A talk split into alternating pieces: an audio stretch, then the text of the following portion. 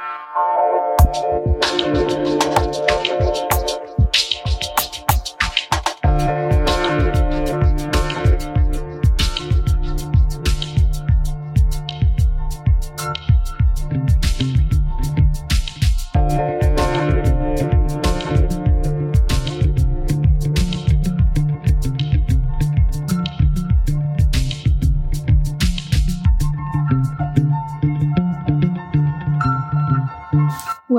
To the Magic of the Spheres podcast. I'm Sabrina Monarch, and this is a show about spiritual lifestyle and personal evolution. I'm recording this intro today from Los Angeles. I'm visiting family and friends, and also recording a few podcast episodes down here.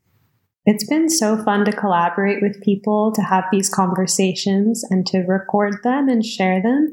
It really feels like a a continuation or like an advancement of something that I already liked doing, which is having conversations with people, um, but to turn it into this kind of new art form. I've also been really enjoying your guys' feedback on the show. I'm very excited to be sharing this episode with you guys. I interviewed Becca Tarnas, scholar and archetypal astrologer. She recently received a PhD in philosophy and religion at the California Institute of Integral Studies, which is where we met, and her dissertation is called The Back of Beyond The Red Books of C.G. Jung and J.R.R. Tolkien. She is a deeply imaginative intellectual and a talented astrologer. When we had this conversation, I honestly felt like a portal to another universe opened up, and the times I've spent with Becca share this character. It may be the Sagittarius stellium her sun is a part of, that this vast universe opens up. She's definitely a really magical person, and we had a great time recording this episode. It was honestly enchanting. And a quick note on good astrology practice I only share her astro information because it's up on her website, and she freely discloses that information. Whenever it comes to the chart details of people or personal things that people tell me, I have a strict code of confidentiality unless I have permission to share. And that's very standard astro practice. In this episode, we talked about the nature of archetypes, the current Saturn Pluto conjunction, and how we've been seeing that manifest. We also talked about the planetary combinations of Venus through the pairings that Venus makes with the Sun, Moon, Mercury, and so on, all the way out to Pluto. And then at the end, we wrapped back around to Saturn and Pluto by talking about the triple combination of Venus, Saturn, and Pluto. I honestly feel transformed by this conversation, and I imagine that any astrologers or astrology enthusiasts out there will also take something away from this episode that enhances your understanding of Venus. And honestly, don't we all love to get to know Venus? To really get into the juiciness of this episode, you probably need to know how to tell what planets you have an aspect to Venus. So, those are things like Venus conjunct, sextile, square, opposition, and trine other planets. I'm guessing that a lot of you listeners here are into astrology, but I won't assume. So, in case you don't know off the top of your head what planets you have an aspect to Venus or what your friends and lovers' Venus aspects are, this would be a really good time to geek out on astro.com. Perhaps try their free chart called AstroClick Portrait and take a look around. The software on this site will tell you what Venus is touching in your chart and you can click on the symbol that is Venus, which is the symbol for female. Also, you may recognize it as such. And when you click on it, it will tell you what you have an aspect to Venus. If you don't have an accurate birth time and you're using like noon or something like that, the aspects to Venus will be accurate for the most part, except for Venus aspects to the moon or things like the ascendant or midheaven, but you'll still get information about Venus maybe is aspecting Jupiter or Pluto or something in your chart, and then you'll be able to tune in, especially to those parts of this conversation, and see how it might apply to you. And with that, here's our conversation. Hey, Becca, thanks for coming on the show with me. It's my delight. I'm honored to be here. I'm so excited to talk to you about Venus today and astrology. Um, first, I want to ask you how you got into astrology and what it has been like to be on an astrological path and maybe how it's morphed into this current moment. I would love to share that. Um, my astrological path, in some ways, has been lifelong. I am a second generation astrologer, so um, my dad's an astrologer. My mother was pretty well versed in astrology. So it was language that was going on in the background of my childhood, but no one taught it to me. I did have kind of a vague interest in it. I think when I was about six years old, I asked my dad for a reading, and I remember him explaining things about my chart in the context of myths. So he was explaining the qualities of the planets in terms of gods and goddesses that I knew from myths and stories that I was learning as I was growing up. But it wasn't something that I took a very strong interest in. I definitely never had any intention for it to become such a central part of my life as it actually is now. And I took that unexpected turn a little after I graduated from college for my undergrad degree. And I started taking an interest in the work that my dad was doing and my own studies which seem unrelated of um, i did environmental studies in theater in college and it started opening up these questions around worldview and the ecological crisis and how did we get here and really wanting to understand the bigger picture and paradigms and so that led me kind of back home and wanting to understand what work it was uh, that my dad was doing. And that introduced me to astrology and the language of astrology. And then I met the students in the philosophy, cosmology, and consciousness program at CIIS and was just totally taken in by this community of learners and um, astrologers and seekers after um, wisdom and understanding and felt very embraced by this group of people and so curious about what they were doing and learning. So uh, that led me down the road of learning the techniques of astrology and um, and then in my own um, uh, in my own contemplative practice, it began to really deepen my relationship to um, the planetary archetypes and seeing this more, seeing astrology as more than um, a just a tool, but really as a way of knowing and being and orienting to the world and to the cosmos. So that's a little bit of the journey that I went on. Oh, awesome. I really feel that um, astrology is a way of life. I'm curious how studying astrology came back around and maybe added insight to your original questions about worldview and the ecological crisis and our current situation. It put it in a context that of larger meaning. So I was I wasn't exposed to ideas of, say, the evolution of consciousness or seeing how um, paradigm shifts unfold. And until coming to uh, the California Institute of Integral Studies and also to astrology and um, holding a symbolic and an archetypal lens in relation to the unfolding of history is what started to let me see something like the ecological crisis in a larger context. And that it wasn't just this random moment in history, which is how it kind of felt to me when I was first encountering the the more scientifically presented data as I was learning it later in high school and especially in college as an environmental studies major. It was like, um, especially at that time, although I think it's actually still very much the case, it, it's not presented in a way um, that you can digest this information emotionally or psychologically. You're learning about it in terms of um, these are the facts, this is the data. Um, people are in denial about it.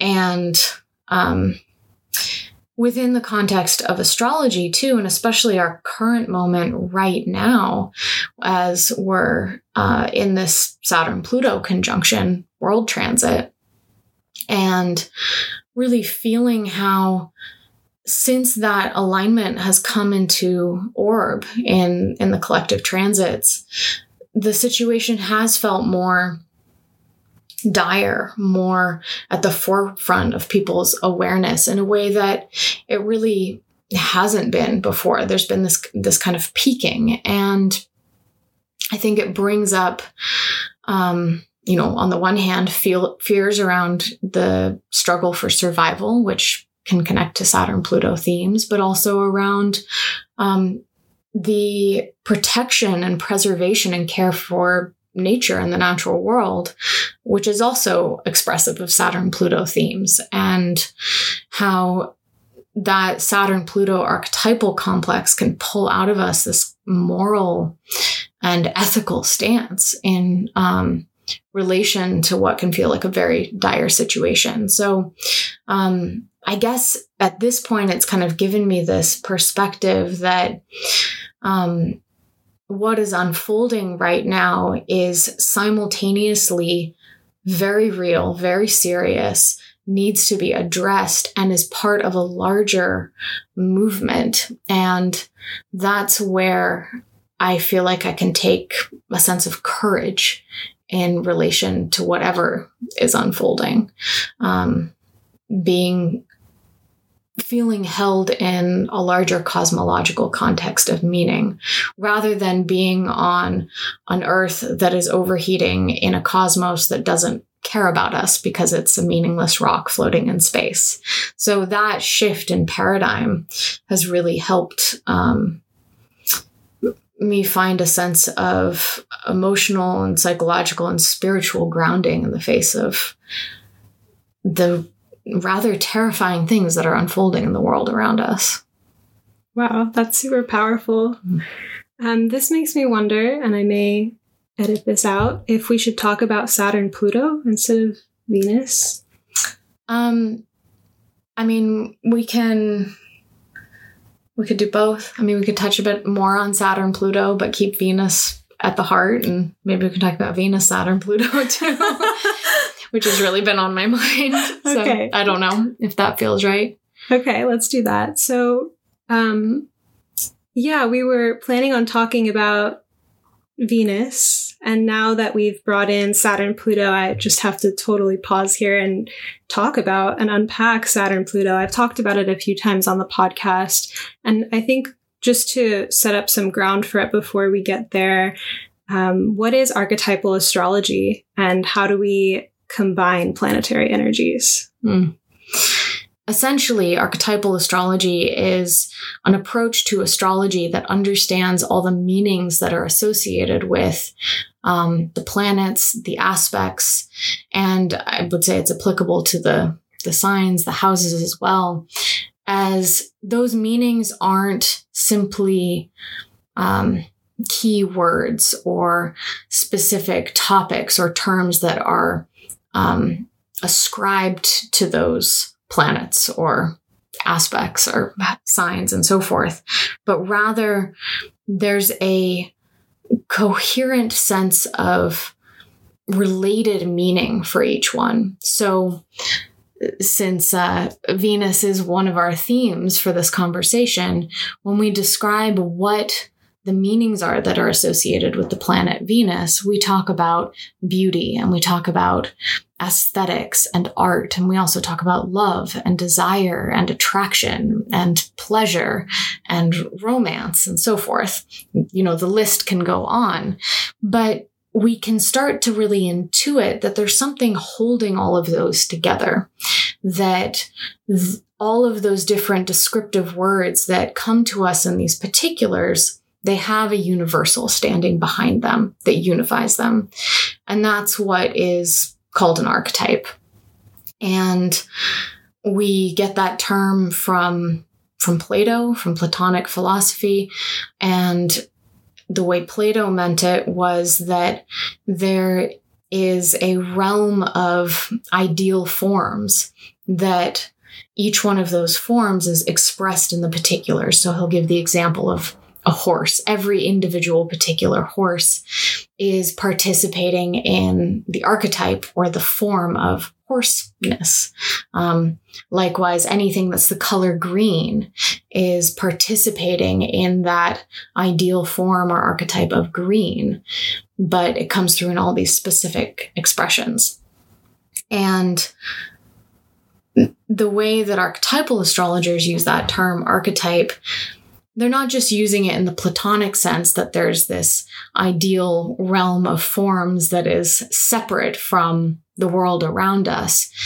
It's also drawing on many other different philosophical and psychological perspectives, probably most importantly, um, the depth psychological work of Carl Jung. So the understanding of psychological archetypes, that archetypes are within the psyche or part of the collective unconscious. Um, they're not just in some ideal realm elsewhere.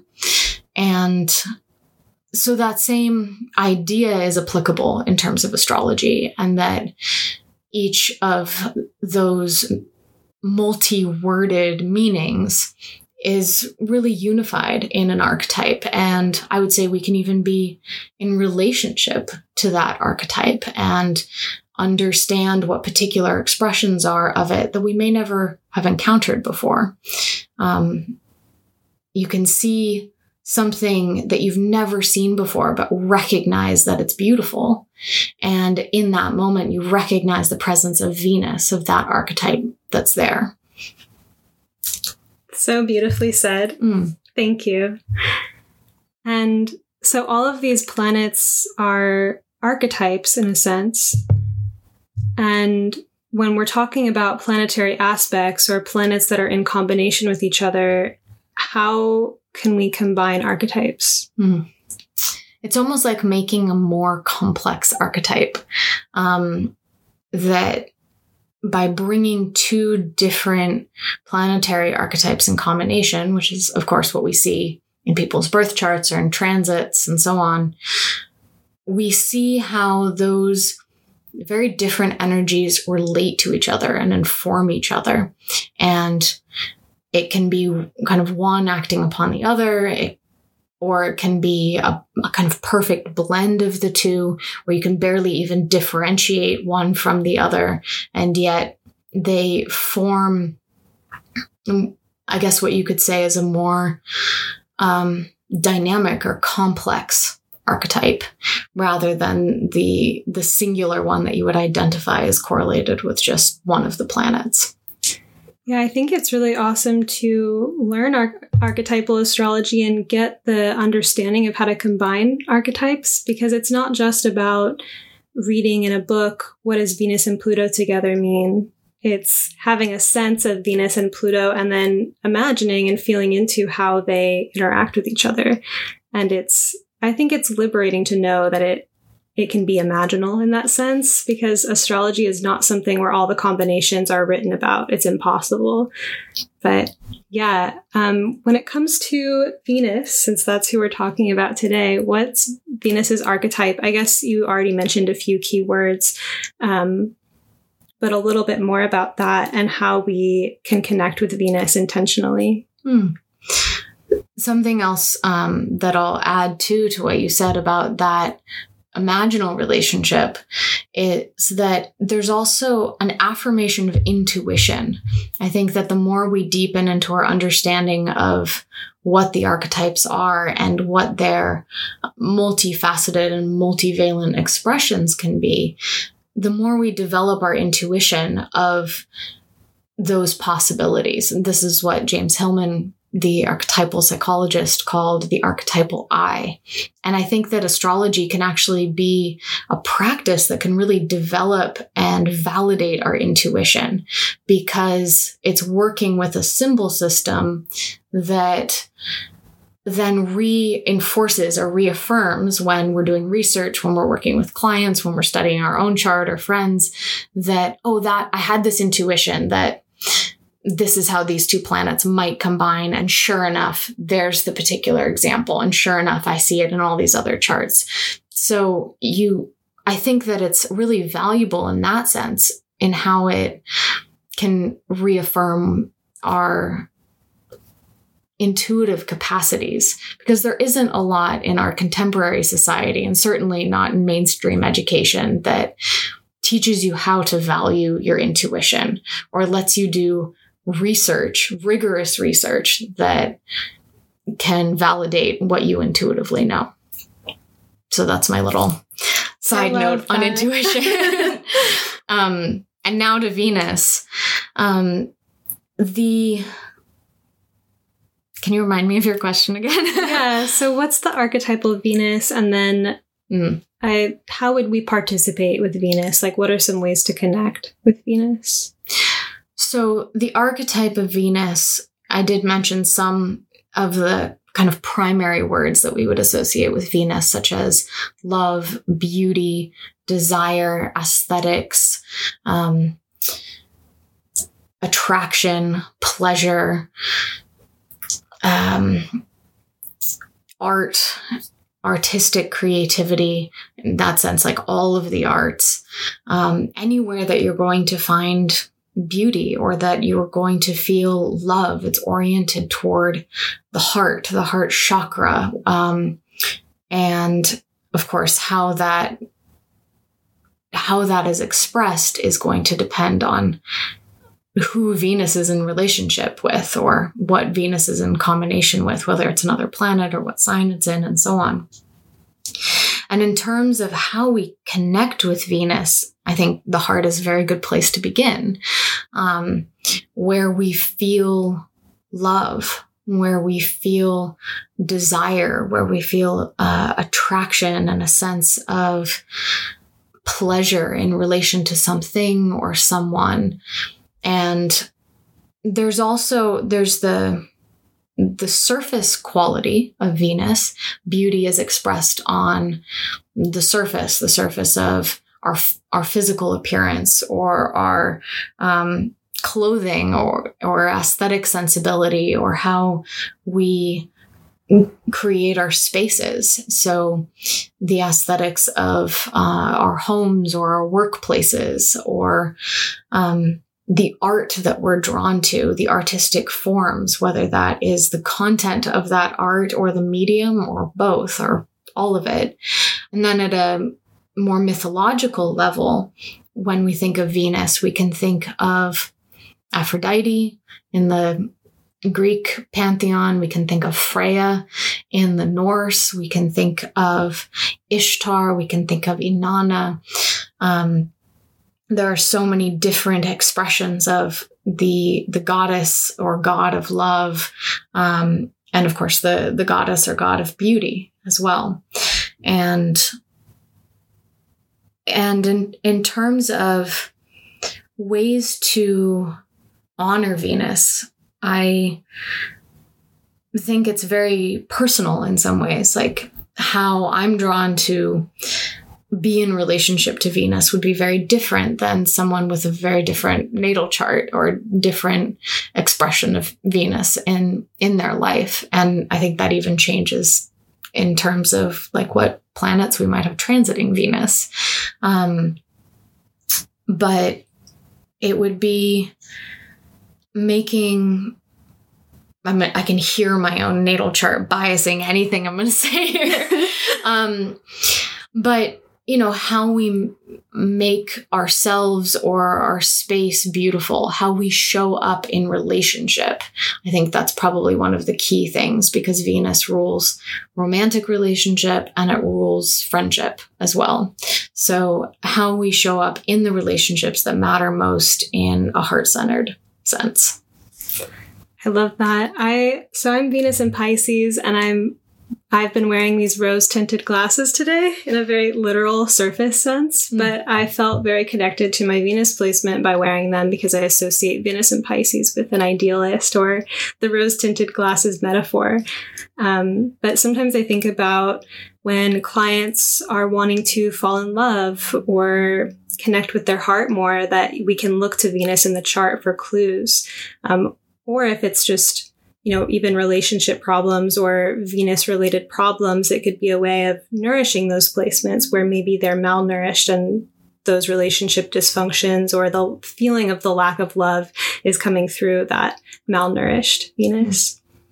Yeah, absolutely. I, I feel like those Venus placements or Venus transits can be such a key to understanding what someone's going to show up in relationship with, uh, inherently what their patterns are, their wounds are, and so forth, and um, and also within that same signature is often the you know the medicine to the wound, as is so often said, um, of how to redirect those energies in ways that can be connecting or healing. I mean, I think in looking at synastry between couples, for example, when there's um, a tension or something that isn't being worked out, if two people have very different Venus aspects, then it's like you're going to love in different ways. Um, you know, if we think of the idea of love languages, which I think is such a fascinating idea that we all have different love languages and two people might be drawn to each other because they have the same love language. Two other people might be drawn to each other because they have opposite love languages, but they have to figure out how to translate between them. And yeah, Venus placements can really help in identifying what those are. So let's talk about Venus in combination with the other planets. And so, as I understand, Venus would be influencing these planets, and then the planets are also influencing Venus. So Venus might add like grace to mm. all of these other planets, and then these planets are adding their qualities into Venus. So it's kind of like a soup of some kind or some, yeah. but um, yeah, and then for listeners, you know, tuning into which one of these placements you have, or maybe even you connect with, because I know sometimes we have planets in minor aspect, like I have Venus Saturn in semi square, and I didn't know that for 10 years. And when I learned about Venus Saturn, I could connect to it. Mm-hmm. Um, that I had had a pattern where almost everyone that I've been in partnership with has Venus Saturn. And mm. I was like, what's this for? Oh, I have Venus Saturn too. I just didn't know it. So I think that's so interesting when we discover some hidden part of our chart that we didn't know we had before.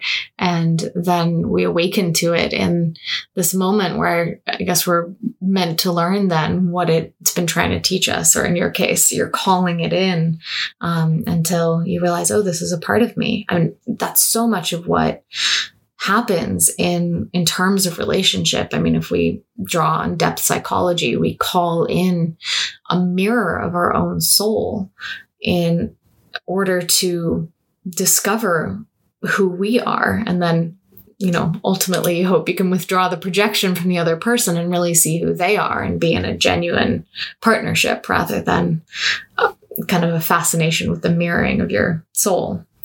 Um, but Oh, anyway. that's so well said. that just got me all like sparkly eyed. I was thinking about that on the way here. Just mm-hmm. like people that had a huge impact on me when I was younger. And then those qualities are now things that I strongly feel within myself, but I met them through the other 1st mm-hmm. Yeah. I feel like we meet people. This isn't even just the case with Venus. Um, I've often found that I meet someone who is born with an aspect that I'm going through a transit of. And they, in some ways, introduce me to that archetypal complex and awaken it in me. And then I realize, oh, this is in me. It's also in them. But it's this discovery of a whole other part where we need the other person to help us tap into that or see, oh, this is how it can be lived. It's so fun to know things like that just in normal everyday life, like other people's aspects and then what transits you're going through. Like it animates life in such a profound way. Absolutely. Yeah. Um, so, what would you say about Venus combined with the sun? Mm. Well, Venus Sun would be often there is a central relationship to Venus in that one can have a strong sense of identification with or identity with those qualities of beauty or relationship, having relationship be a very central thing. Um, I've often met uh, Sun Venus people who can be very diplomatic t- and wanting to create um, a loving environment where they can kind of shine at their best. I mean, that's one of the solar qualities of that's how we shine as individuals. So, um, being able to step into one's sense of selfhood in a graceful way, as you brought up, or, um, you know, whether it's dressing in such a way that really shows off one's Venusian qualities, one's beauty, or uh, one's aesthetic taste. But it, it often has a really kind of central role because the sun has that central role. It's the center of the solar system. Um, I've seen too, there can be a self valuing with, um, with Sun Venus because that there can be a capacity to love oneself. Venus, as love gets turned toward the solar self, um, and they can radiate together in that in that way. It's such a glittery combination. It feels so golden and it's like love in the summertime or something like that. Absolutely. I notice like in when there's world transits of Sun Venus, um, that sunsets will be especially like poignantly beautiful or you f- can notice scenes of beauty that are highlighted by the sunlight. So it can come through in this almost um, literal way in those beautiful several days when they are in um, world transit. That's like literally magnificent. I love that. And what about moon venus? Mm. um, there's i feel like more of a softness that's present there instead of the radiation of um, the sun and the focus on the self. This becomes about the other. So with moon venus there definitely can be like a sweetness a sweetness to one's sensibility showing up with um, like the heart and the emotions are so uh, intertwined with Moon Venus. And um, there can be a love of the lunar things like nurturance, the home, making a beautiful home space, um, a love of food, a love of sweet things. I have definitely seen um, Moon Venus come through as a sweet tooth. And um, something I have seen as well is sometimes when they're in hard aspect, um, like a square, there can be a tension between the two where if the moon is uh, family and Venus is romantic love, sometimes there can be a tension that's present between one's family and um, one's choice of partner, for example, like maybe there's disapproval or a split in responsibilities. I think that can be one of the more challenging ways that that can come through. Um, but they're both such relational archetypes. So in many ways, they combine really beautifully and can have that, um, emotionally warm and loving quality present that's really kind of oriented toward the other, especially the close other. Um, of uh, family, of uh, you know, loving children, or um, having a loving loving relationship with one's parents, or close knit community. Mm, yeah, that makes sense. What you put into about the different kind of aspects, um, stressful, non stressful. Though I guess I'm the labels are also interpretations. But um, I remember when I first was learning about astrology through cafe astrology when I was a teenager that the moon Venus aspects would often say something about one's relationship with their family and if it was like a positive harmonious home growing up or the natives values were not in conflict with the family values under like a soft moon venus or like the tension like you said there could be some conflict between values in the home yeah. And I think like that's also uh, there can be differences in that from one person to the next, but also just in one person over the course of a lifetime. You know, there's tensions in one relationship and then those ease later in life. None of these, I think, are fixed over the course of a whole lifetime. Totally. And speaking of not being fixed, what about Venus and Mercury? Mm. Um, there's a there's something of a um, hmm, how do I put this? When I think of Venus and Mercury, you know, immediately what comes to mind is Logos and Eros. Um, these very archetypal qualities like the heart and the mind, um, the the loving erotic feeling and and the voice and so again that the way those com- combine um, a beautiful voice, a, a singer, someone who's eloquent with their words, someone who's silver tongued and can talk themselves out of any situation. Um, I think of love letters, um, the speaking and loving communication, uh, valuing communication. Um, a love of books, a love of reading, a love of education, a love of learning. Um, that's all kind of Venus going toward Mercury.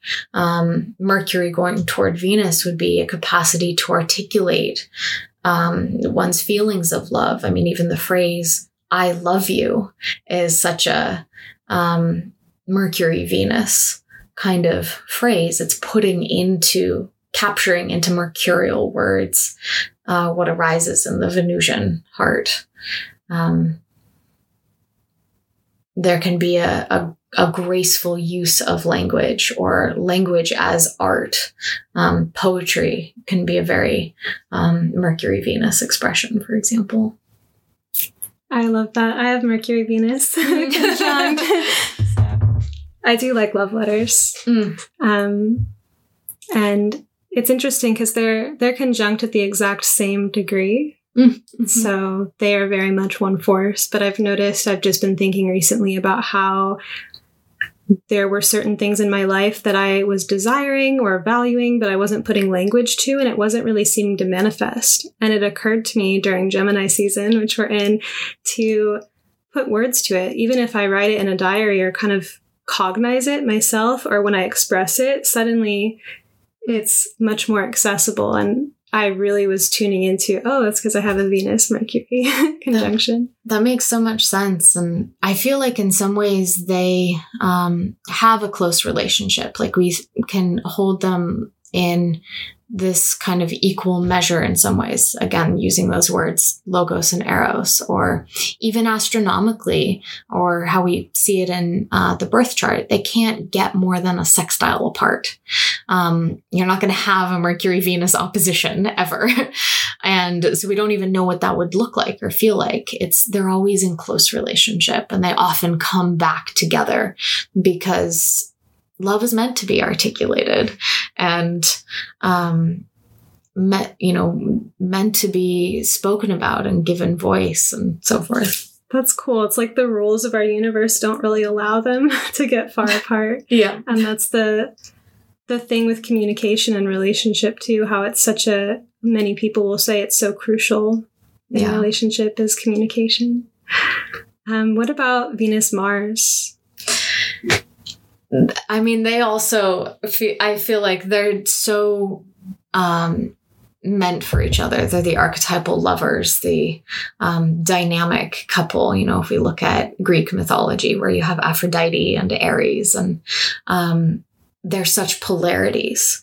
I think this is, of everything we've looked at so far, this is the first time we've seen kind of a, an opposition or a polarity where um, Mars suddenly brings in this fiery, energetic, um, yang energy that is um, assertive, that can even be aggressive, that of course can have its elements of, of violence and anger, but it, it's going to bring action to the picture. And when action gets combined with desire and attraction, and I mean, suddenly you have the potent combination of of a kiss, of lovemaking, of eroticism, of dance, of performance.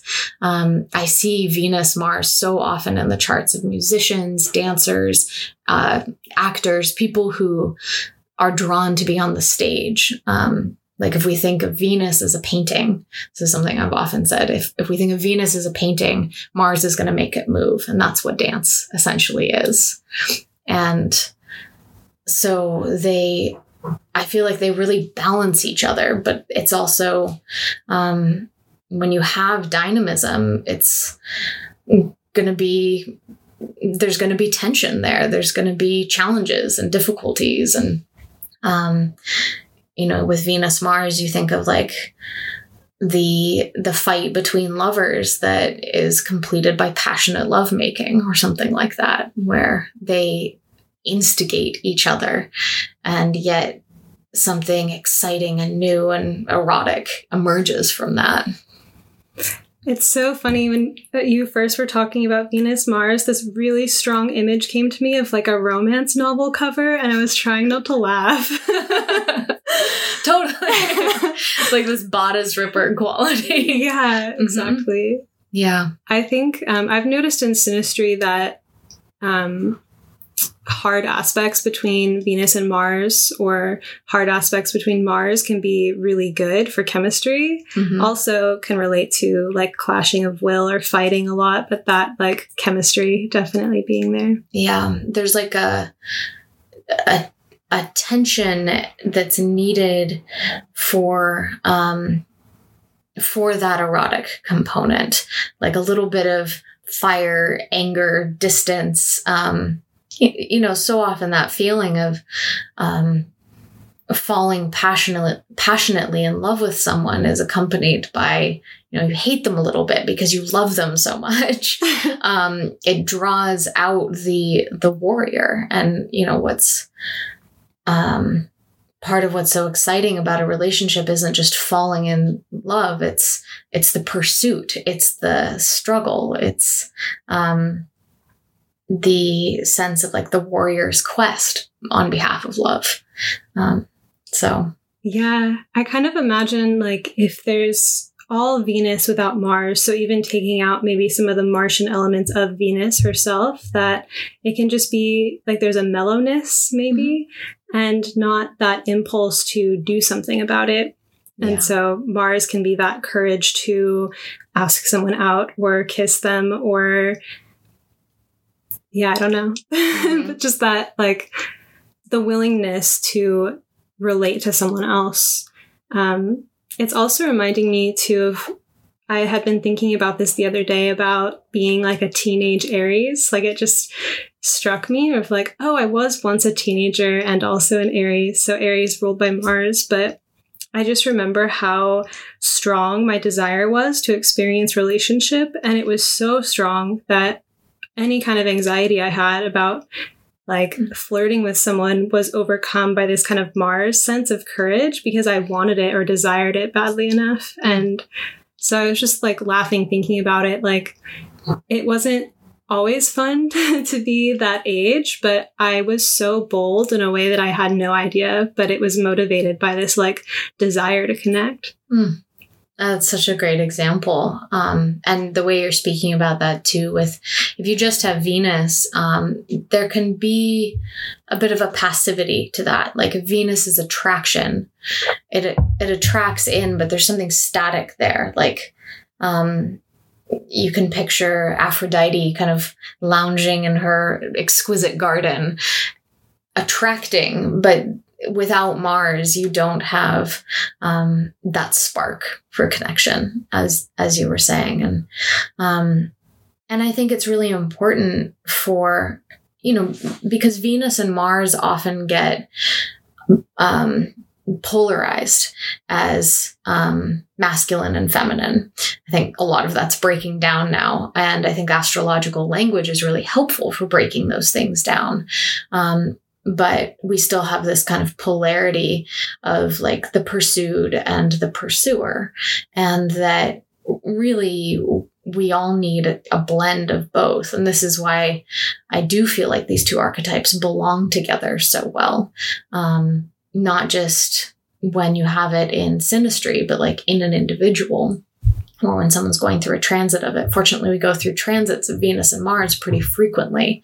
So there's often these opportunities for um, connection in that way, in a social sense, in a romantic sense, and so on. It's so true. How about Venus and Jupiter? Um, watch your purse. I always find whenever um, I'm going through a Venus Jupiter transit that suddenly I'm spending a lot of money on really beautiful things, and I just feel like um, I want things to be so much more luxurious. um, so, you know, here we have the two benefics together. They complement each other so well. And um, Jupiter is going to magnify and amplify and um, expand, in this case, Venus. And so it really has this quality of, of luxury and the finer things in life, the um, you know, rich food and good wine and beautiful pl- wealthy places and a sense of of beauty and abundance. Um, the astrologer uh, matthew stelzner describes venus jupiter as like the weekend in paris transit. Um, and i just think that's such a perfect way of describing this very luxurious quality. Um, adds in the travel too. Adds in the travel absolutely. Um, the the love of um, of distant lands and foreign places and of um, broadening one's experience and horizons and a love of high culture um, high art i would say with that as well um, and a you know a shadow side of that of course is that when Jupiter expands too much, it becomes too big, it becomes too much, it becomes overwhelming. And um, one can kind of overindulge or overspend or drown in things in a consumerism that we don't really need. It just, it's never ending. Um, it's almost like in describing this, we're about to trigger in the next combination of Venus Saturn because it's like if Venus or if uh, when Jupiter grows too big, it calls in, it constellates the Saturnian. It calls in the boundaries and the limits, and um, the expansion of Jupiter becomes too much, and Saturn has to come in and say, "No, time time to come back to reality." Um, but I would definitely say that combination of Venus and Jupiter has just such a um, luxurious abundance to it. And in so many ways, it's pretty hard to go wrong with that one until you're overwhelmed. I used to think that maybe it would just be a Jupiter transiting, like Jupiter transiting natal Venus that would trigger it. But recently I had Venus um, over my Jupiter. And by recently, I mean in the fall, but I could feel it. It was like a um, expansive time of like really lavish dinners and um, yeah, it was a, a, definite mood. But it's interesting how even transiting Venus, um, and I learned that from you actually, because I remember we were, it was when I had first gotten to PCC and you were helping everyone like orient to their natal chart. So I came to this workshop and then you had been talking about how like Venus transits or even the inner planets could be felt. And at that point I had thought that they were anecdotal. Like, oh, you know, Venus, Mercury transit, whatever. Like I had this kind of block in my mind about only kind of focusing on the outer planetary transits. And that notion completely went out the window from learning from you and from PCC and starting to tune into how like um, if we're sensitive enough too, so whether it's through an altered state or we're just being receptive, you can feel the transits of the inner planets and the sun. Um, so I'm grateful for that. Mm. Jupiter is always um, can be a really lovely one to feel too, and that combination of Venus Jupiter. It's um, when we get that by transit, it tends to correlate with time periods of of greater abundance or a more open-hearted and gener- generous sense. Um, I know a number of people with Venus Jupiter who are so generous in terms of you know gift giving and making beautiful space and um, yeah, I think you brought up like um, beautiful, delicious dinners. I think of like a long table lit with candles with dish after dish of beautiful food and like bright flowers on the table. And um, yeah, it very much carries that mood. It's if you if you're going through a transit of Venus and Jupiter, that's the time to expand your social circle for sure. Definitely. I think yeah, I was having a Jupiter transit um, in 2012 that um, I didn't know how to read transits really by myself then, so I was relying on what I was reading through interpretations, and it told me to like go out and pursue. It was a Jupiter Mars, but it was saying go out and pursue Jupiter. Don't just wait for Jupiter to find you. And so I did go out a lot, and I was always meeting people, and sure enough, something did constellate. Um, but I think that that even under the influence of Jupiter, one might be more open to exploring new things and feel more optimistic about what might happen if they go out or do something new. Definitely. Yeah. They're having that optimistic attitude is so Jupiterian and um, just a greater sense of things will probably turn out okay. Yeah. You can trust it a little bit more. Optimistic about other people as well, like seeing the best in others or, yeah, Mhm. holding space for that. Yeah. Yeah, often people born with that Venus Jupiter can really carry a greater sense of, um, like, if you have a highly aspected Jupiter, there can just be a greater sense of optimism and, and um, celebratory quality as well um, that can be directed to anything in life, even the most difficult things. Yeah. Which I guess is a good segue for Saturn. Though I Mhm. love Saturn. Don't I don't want to just say it's difficult or anything like that. But what about Venus Saturn? Um, I love Saturn too, and that's a very Venus Saturn statement to make. Um, Here we are. Here we Venus are. Saturn people.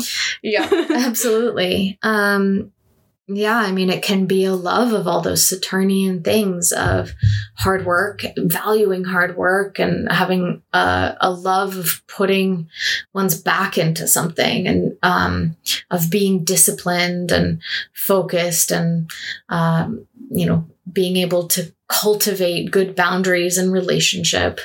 Um, it can be there's a like a marriage of form and function with if we look to the aesthetic side of venus saturn first that um everything that is practical in one's life often venus saturn people want them to be beautiful but likewise anything that's beautiful should have a practical value as well um and so aesthetically, there can be a simplicity, a sparseness, paring things down. I think of someone like um, Marie Kondo with her clearing out of um, any possessions that don't bring joy. I mean, there's that Jupiterian element of joy, but um, where there's really kind of a minimalism to one's taste and aesthetics and um, the colors one wears. Mm, a you know a common kind of way of dressing for a venus saturn person would be in all black or in muted colors or quiet colors or um, keeping possessions for a long time and that you know particular things that you love taking care of them holding on to them for a long time darning those clothes that you just don't want to let go of and um, really valuing things through time. Um, and then in terms of relationship, I mean, it can be a deep sense of commitment, um, heart commitment, whether it's friendship or romance, um, being committed in the long term, the sense of promise and responsibility and um, being bonded through life, but it can also be very painful endings and um, a sense of loss, a sense of isolation within friendship or rela- um, romantic relationship. And uh, Saturn relates to pain. So, you know, a pain of the heart, having a guarded heart, having walls up, being very slow to open your heart. Um, it often, I think, can take Venus Saturn people like a long time to open up to others and um, to form a deep bond. And then when they do, it's it's there for life. Um, it it will last through so many tests. Um, so there really is that kind of um, painful edge, but also a deep sense of um, seeing things through to the end. That um, one can imagine relationship all the way up until death, which is such a kind of Saturnian uh, symbol. It makes me wonder, like, currently, socially, like, the idea of monogamy is kind of being, like, it's not just necessarily taken as a given, maybe still in some places and whatever, but it's more of a conversation. And Venus Saturn strikes me so much as like a commitment signature. Um, but now that there's all this kind of openness around it and people discovering what love really means to them, um, Venus Saturn almost it could take on new expressions because it's not necessarily just about I mean, classic values could be one way of it, but it also can be having a code or a standard and like that being something that is expressed in a person's love life or love language. Um, the guarded heart is really interesting to think about also because, in some sense, the heart thrives when open, but Saturn, it's like, what are the conditions of safety for that? Um, but Saturn can have this like crystallization process. So sometimes with Venus Saturn, I think about like how to um, start to move towards opening the heart in ways that are safe for Saturnian. The codes, the boundaries are clear. It's like good boundary communication and relationship so that there's that, you know, possibility. And I think, um, not very Venus Saturn would be kind of like starting a relationship and let's just see where it goes. You know, it's like, let's talk about where this is going, even if that conversation is about acknowledging that it's not necessarily going anywhere, but it's just that firmness, I feel, of relationship um, yeah. um, when they come together. Yeah, I completely agree with everything you're saying in terms of um, you know, it can be the guarded heart because often the guarded heart has been wounded, um, which also fits Venus Saturn. And, um, but what are the conditions that have to be met in order to um, open one's heart? And they often have to do with maturity. I mean, that's a big theme with Saturn too, is maturity, wisdom, age as well. And so there can be, um, I, I've worked with or met a number of Venus Saturn people who um, will be in a relationship with someone much older than them because they feel their maturity level is met there. Um, or certain needs of their heart can only be fulfilled by a more Saturnian figure, or finding love late in life, um, waiting, waiting a long time for love, um, and seeing that unfold when one is in a more Saturnian time of life. Um, and then, yeah, with the, in terms of, um, like monogamy, traditional values of relationship, um, there can be that expression of Venus Saturn, but I think it's also right to say that, um, it doesn't necessarily have to be traditional, but there has to be a sense of um, commitment, responsibility, and respect to and you know whatever those agreements are. So there's kind of a, a moral or an ethical uh, code that gets connected to saturn um, and then with venus saturn will show up in relationship whether it is um, following some more traditional relationship rules or creating your own. But there's often a need to have those rules there whatever the relationship looks like um, to know where the ground is, to know what the foundation is that the relationship's being built on. Right. Respect is such a good word for that, too. Mm-hmm.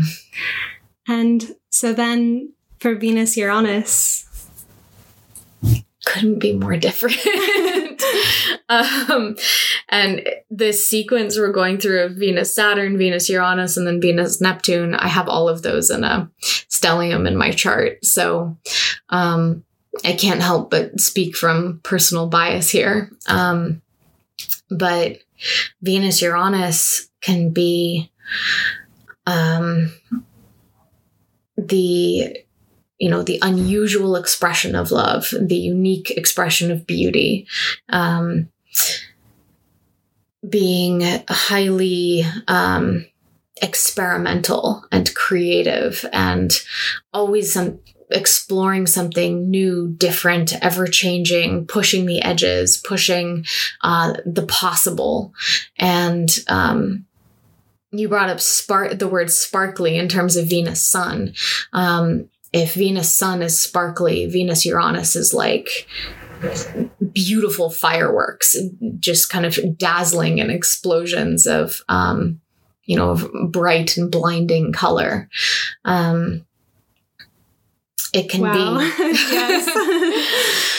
I mean, when I think of musicians, for example, who have Venus Uranus or um, artists in some sense, there's um, really a desire to experiment. Like um, Lady Gaga, for example, is I a love great her so much. yeah, she's a great Venus Uranus example. Like so many different ways of expressing, um, whether it's different musical styles and genres and kind of an ever changing quality there to the totally bizarre outfits that she'll wear. Um, it's wanting to dress in bright colors, not wanting to conform or fit in aesthetically. I mean, that's where Venus Saturn and Venus Uranus couldn't be more different in terms of um, an aesthetic expression. You have the Venus Saturn person dressed in all black, and you have the Venus Uranus person wearing every possible color and dyeing their hair or changing their look, you know, every several months or something like that.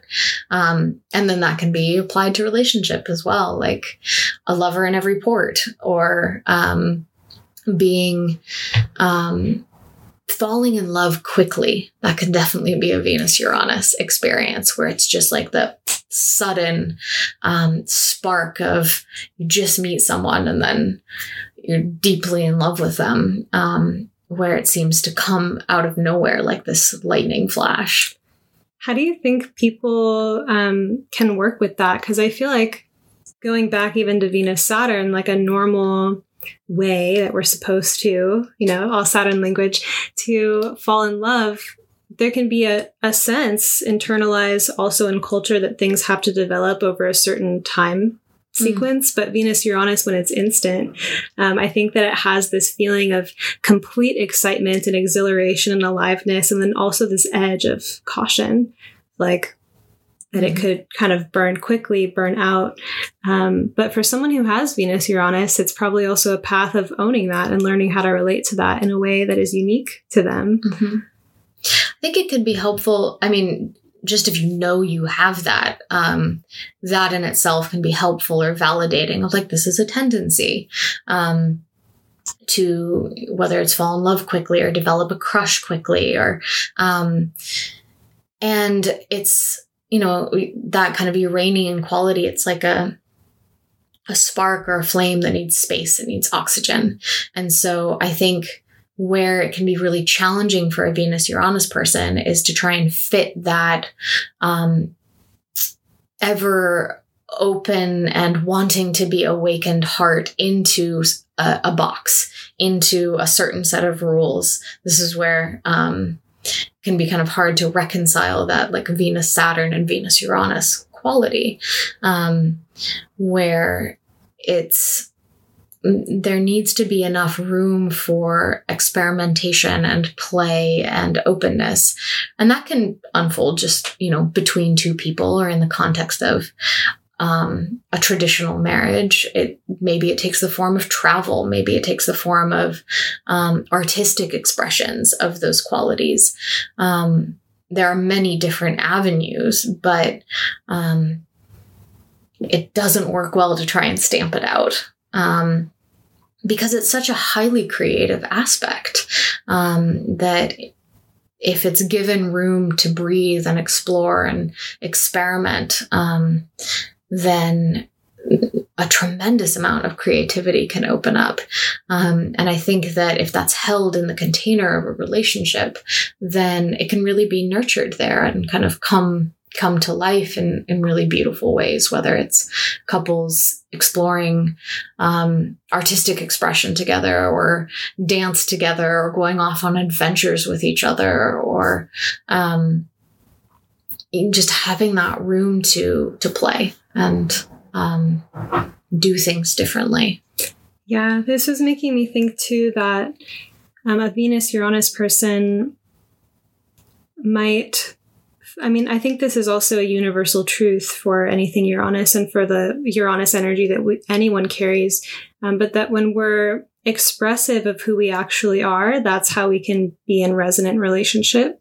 Whereas if we're hiding who we are, we're using our creative energy to pretend to be something that we're not, we're not going to find that authentic mirror. And I, part of what can make Uranus Venus so electric, I think, is that meeting of a mirror who is playing with and mirroring that intense Uranian spark within. And it's like that excitement of meeting another unicorn, basically. yeah, absolutely. Um, and it might be uh, a kind of a fast or very quickly unfolding dynamic too, but it can um, set off like a chain reaction of sparks and creative energy between two people or within within someone or within a community as well. Um, but yeah, I would say it's it's such a highly creative aspect in so many different ways. Um, yeah, I'm just hearing about this was sparking so many ideas for me, and it was very just Uranus in of itself, like the experience I just had internally. I love how that happens when archetypal conversations occur. It's like Absolutely. you can't help but feel. And then Uranus, or not Uranus, um, Venus, Neptune. Hmm. Um, a whole other world again. Um, I mean, Venus, Neptune, it brings together um, it brings together beauty and divinity. You know, it's the beauty of the sacred and um, the artistic expression of divine experiences, spiritual experiences, um, uh, religious expression. It's the uh, transcendent expression of um, aesthetics and there can be a an otherworldly quality to that kind of expression of beauty. So within art, within painting, for example, or um, there can often be a depiction of um, sacred subjects or um, fantastical subjects. Neptune brings in the whole realm of the imagination and enchantment and magic, and and it's the beauty of that realm. Um, I think of someone like J.R. Tolkien, uh, who has Venus Neptune and um, writes about the exquisite beauty of of an imaginal world, of an other world, and something like elves and fairies and mermaids and um, all of these magical imaginal beings that are inherently beautiful. Um, and and then again, in terms of, um, you know, like aesthetic expression in clothing or something, it would be, um, you know, something that's almost not of this world, like veils and um, something that evokes a sense of the heavenly or of the divine. Um, and then in terms of relationship, it can be certainly the uh, idealization of the other, uh, what we were talking about earlier on of kind of the projection of one's own soul or, you know, the anima or the animus on the other um, can be an especially Venus Neptune tendency of really, in some ways, it's projecting the divine onto the beloved. And falling in love with that. And then I think Venus Neptune people do often have to go through the challenge of having that image shattered, seeing the human faults of the person they've fallen in love with. And so it can create kind of a disillusioned experience over time too, if that happens again and again, for example, of, oh, this person isn't the, the sacred ideal that they thought I um or that I thought that they were. And it can go the other way too of having that projected onto onto one of um you know, kind of carrying a anima or animus image for other people, and then they're disappointed that you're not that angel that they they hoped you were.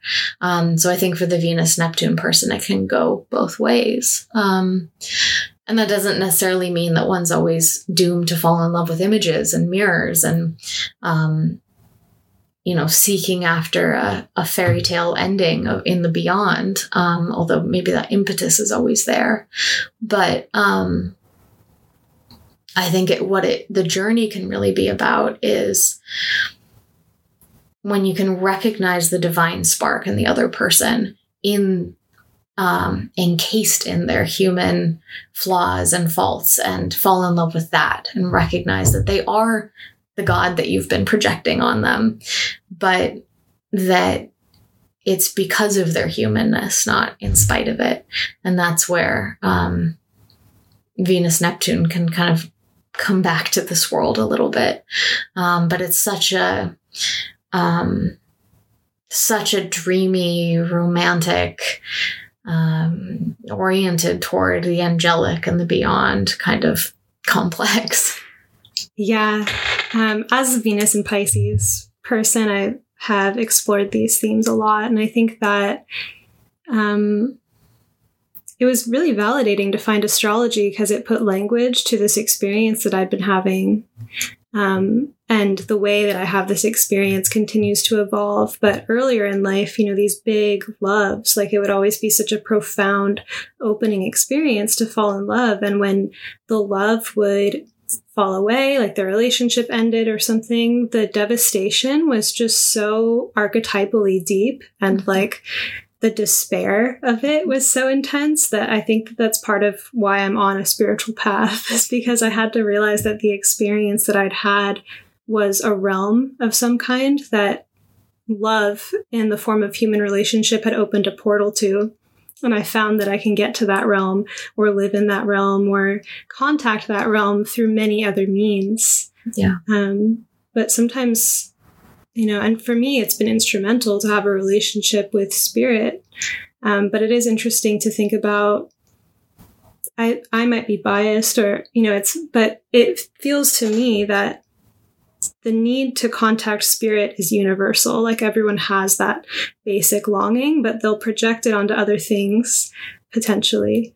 Um, and so it's just ultimately not very secure to project something as big as source or like the universe onto a particular person and mm-hmm. disillusionment is bound to happen yeah it's it's too much for any one person to carry and when that when that does inevitably shatter, I mean, it does, it feels like being cast out of heaven.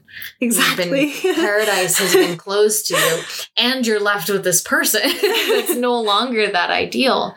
Um, and I, I do think that that can be another orientation in relation to Venus Neptune is that um, really recognizing that it is a love of the divine and um, being able to fall in love with spirit or with God or with um, the the unity of the cosmos. Um, so it's it can be shattering, but it also can really be um, a capacity to kind of fall in love with the the whole in some ways too. Um, the entirety of everything um, and recognizing the exquisite beauty in that. I use the word exquisite a lot, I've been told. and um, I think of that word as such a Venus Neptune word that uh, it captures something of the beauty of the beyond, of the numinous, of the the sacred or the divine. And um, that's maybe one of those examples where it captured in one word, you can really feel the blending of those two archetypes, the Venusian and the Neptunian. Yeah, that um, has me thinking too that there was a point, you know, after this kind of original love experience and feeling like I'd been cast out of heaven, which is actually the way that I would have put it into words, definitely too, is that I learned that there's, it's a philosophical idea, but I guess I think of it as truth. Um, that there's this source that everything comes from. So the source is this like ultimate Neptunian image or like waves arriving out of an ocean.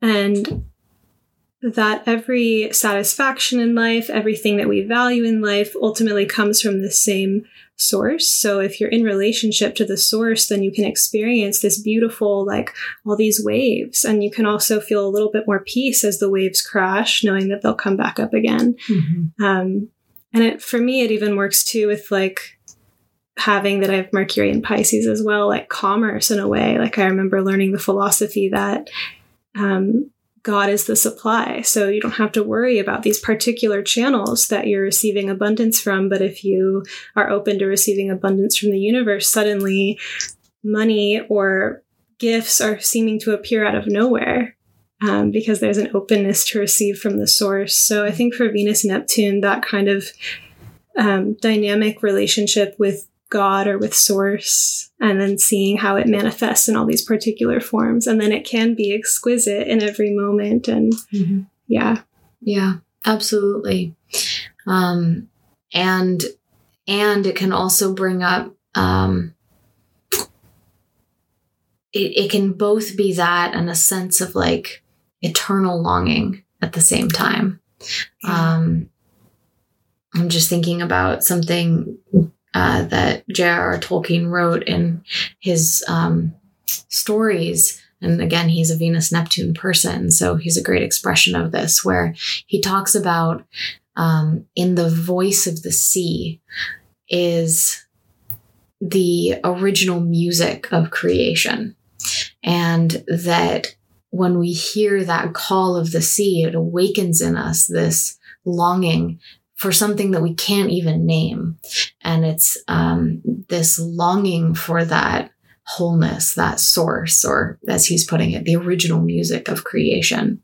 Um, and that the beauty of that longing in some ways shows us our connection to it, this sense of of belonging, and that um, this is maybe Saturn getting pulled back into the mix a little bit too. That when we're incarnated, when we're in life, um, in an embodied experience, there always is this feeling, at least, of separation, even if at, ultimately we aren't separate, but it's a feeling of it, and um, you can see so much in throughout our conversation here how all of the archetypes call in each other. We can't ever experience them really in isolation. They all need each other. And when we go as far as we can into one, it's like it calls up, it calls up the others to, to balance things out because maybe that's the ultimate unity and wholeness is, um, in, that kind of balancing act, it's showing us a greater whole. I really believe that can help people too with connecting with their natal charts. Like if there's a particular planet that they would like to be having a better experience with.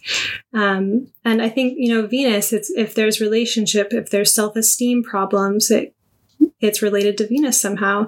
You don't necessarily have to go through Venus to improve your relationship with Venus, but maybe Venus is an aspect or even just another part of your chart. But if you animate and bring health to any part, it will help the whole in some way. Absolutely. I feel like there's um, like gateways between the different aspects. And yeah, I've definitely had that experience with with my own chart where there will be parts where I'm just like, oh, like that feels so unintegrated. And that's just, does that have to be a part of me? And um, being able to draw on the things that I do feel more comfortable with or at home with and how it can actually let me completely reorient to the things that I've been rejecting. Um, and, you know, try and draw draw them back into a more integrated sense. Totally. Mm. So Venus Pluto. Let's go in the opposite direction from Venus Neptune. Let's go into the depths. Um, I mean, with Venus Pluto, it's uh, it's such a rich aspect, um, such a, a rich combination because Pluto itself is so complex and multifaceted, and um, Venus Pluto can be the um, you know loving with deep intensity and going to the depths in partnership. There's it's definitely not superficial. It's like we're gonna go we're gonna go deep. We're gonna go all the way. Um, there's there can be a willingness to go into uh, the intense pain even and like a love of that. There's a recognition of how that makes us alive.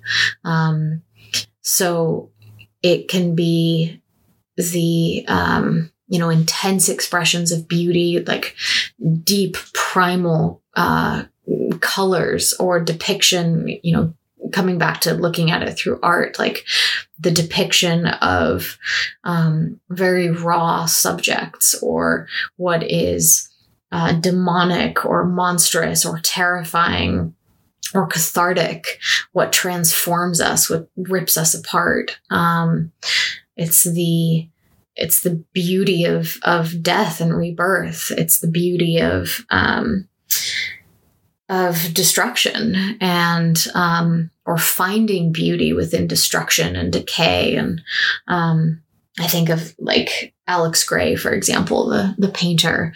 He um, uh, apparently did a series painting a uh, a dog that was had died and was rotting. And he was painting it in its stages of decay. And so turning something that would be um, disgusting or dying or dead or decomposing these are all such Plutonic words into art into beauty finding the beauty of um, compost. Um, in terms of love and relationship and sexuality. I mean, there is such a deep sexual component here because um, if Venus is more like love and romance and sensuality and um, and sexuality with the heart present, Pluto is um, it's instinctual. It's you know Freud's id. Um, it's the it goes from um, you know, lovemaking to fucking, like that difference. And um, the intensity that can be present in um, in a Venus Pluto relationship is pretty much incomparable. Uh, it can be, it, you know, it flirts with the edge of the taboo, the dangerous, um, the even the disgusting and um and yet finds like eroticism within that finds um attraction within that and desire within it. Um yeah. That's such a good explication of it. Um it's that's kind of giving me a flashback of looking at my natal chart aspects like when I was in high school and just I don't know how prepared my consciousness was to deal with the things that I read about mm. my chart. But Venus in Pisces there are lots of things that could scare me about that that now I love that placement. But also reading about Venus Pluto is just like wow like am I really this edgy?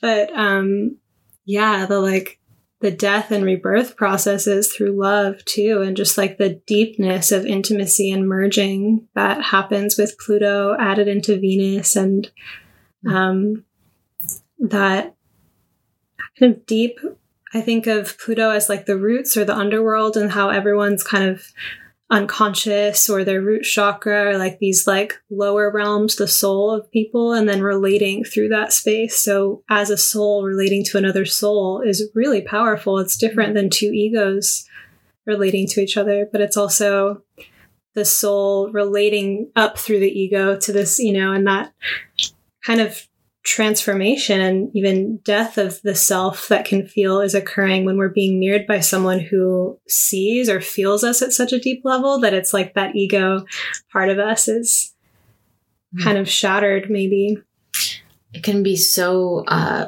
vulnerable and exposing i think for that venus pluto side to be fully seen in relationship but I, I feel like that's in some ways what it's most craving because that's where the transformation is. That's where the depth is. That's where the trust gets built by um, kind of ripping oneself open and saying, This is me. This is all of who I am with, um, you know, with our guts and hearts hanging out in this very visceral way. Um, Do you know Marina Abramović? I don't. Uh, she's a performance artist, but she had this one um, thing where she, so she would do like live performance art pieces, sometimes at museums and I'm not sure what other settings, but she would put her hand on the table and then have this knife and she'd be like stabbing in between her fingers and she would start to go faster and faster.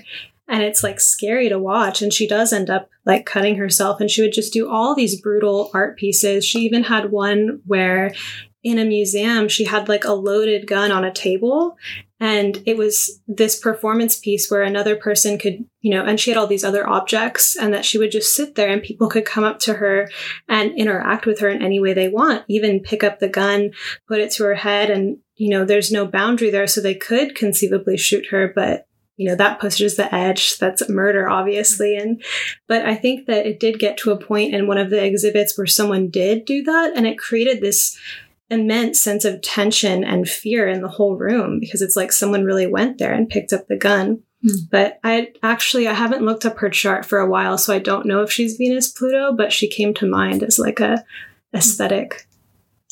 Yeah, I I have um I I didn't know her name, but I do know about that um that performance piece and that is such a great example um that would be fascinating to know if she has Venus Pluto because it does feel very fitting in terms of really playing with that edge of danger and the taboo and but it's art.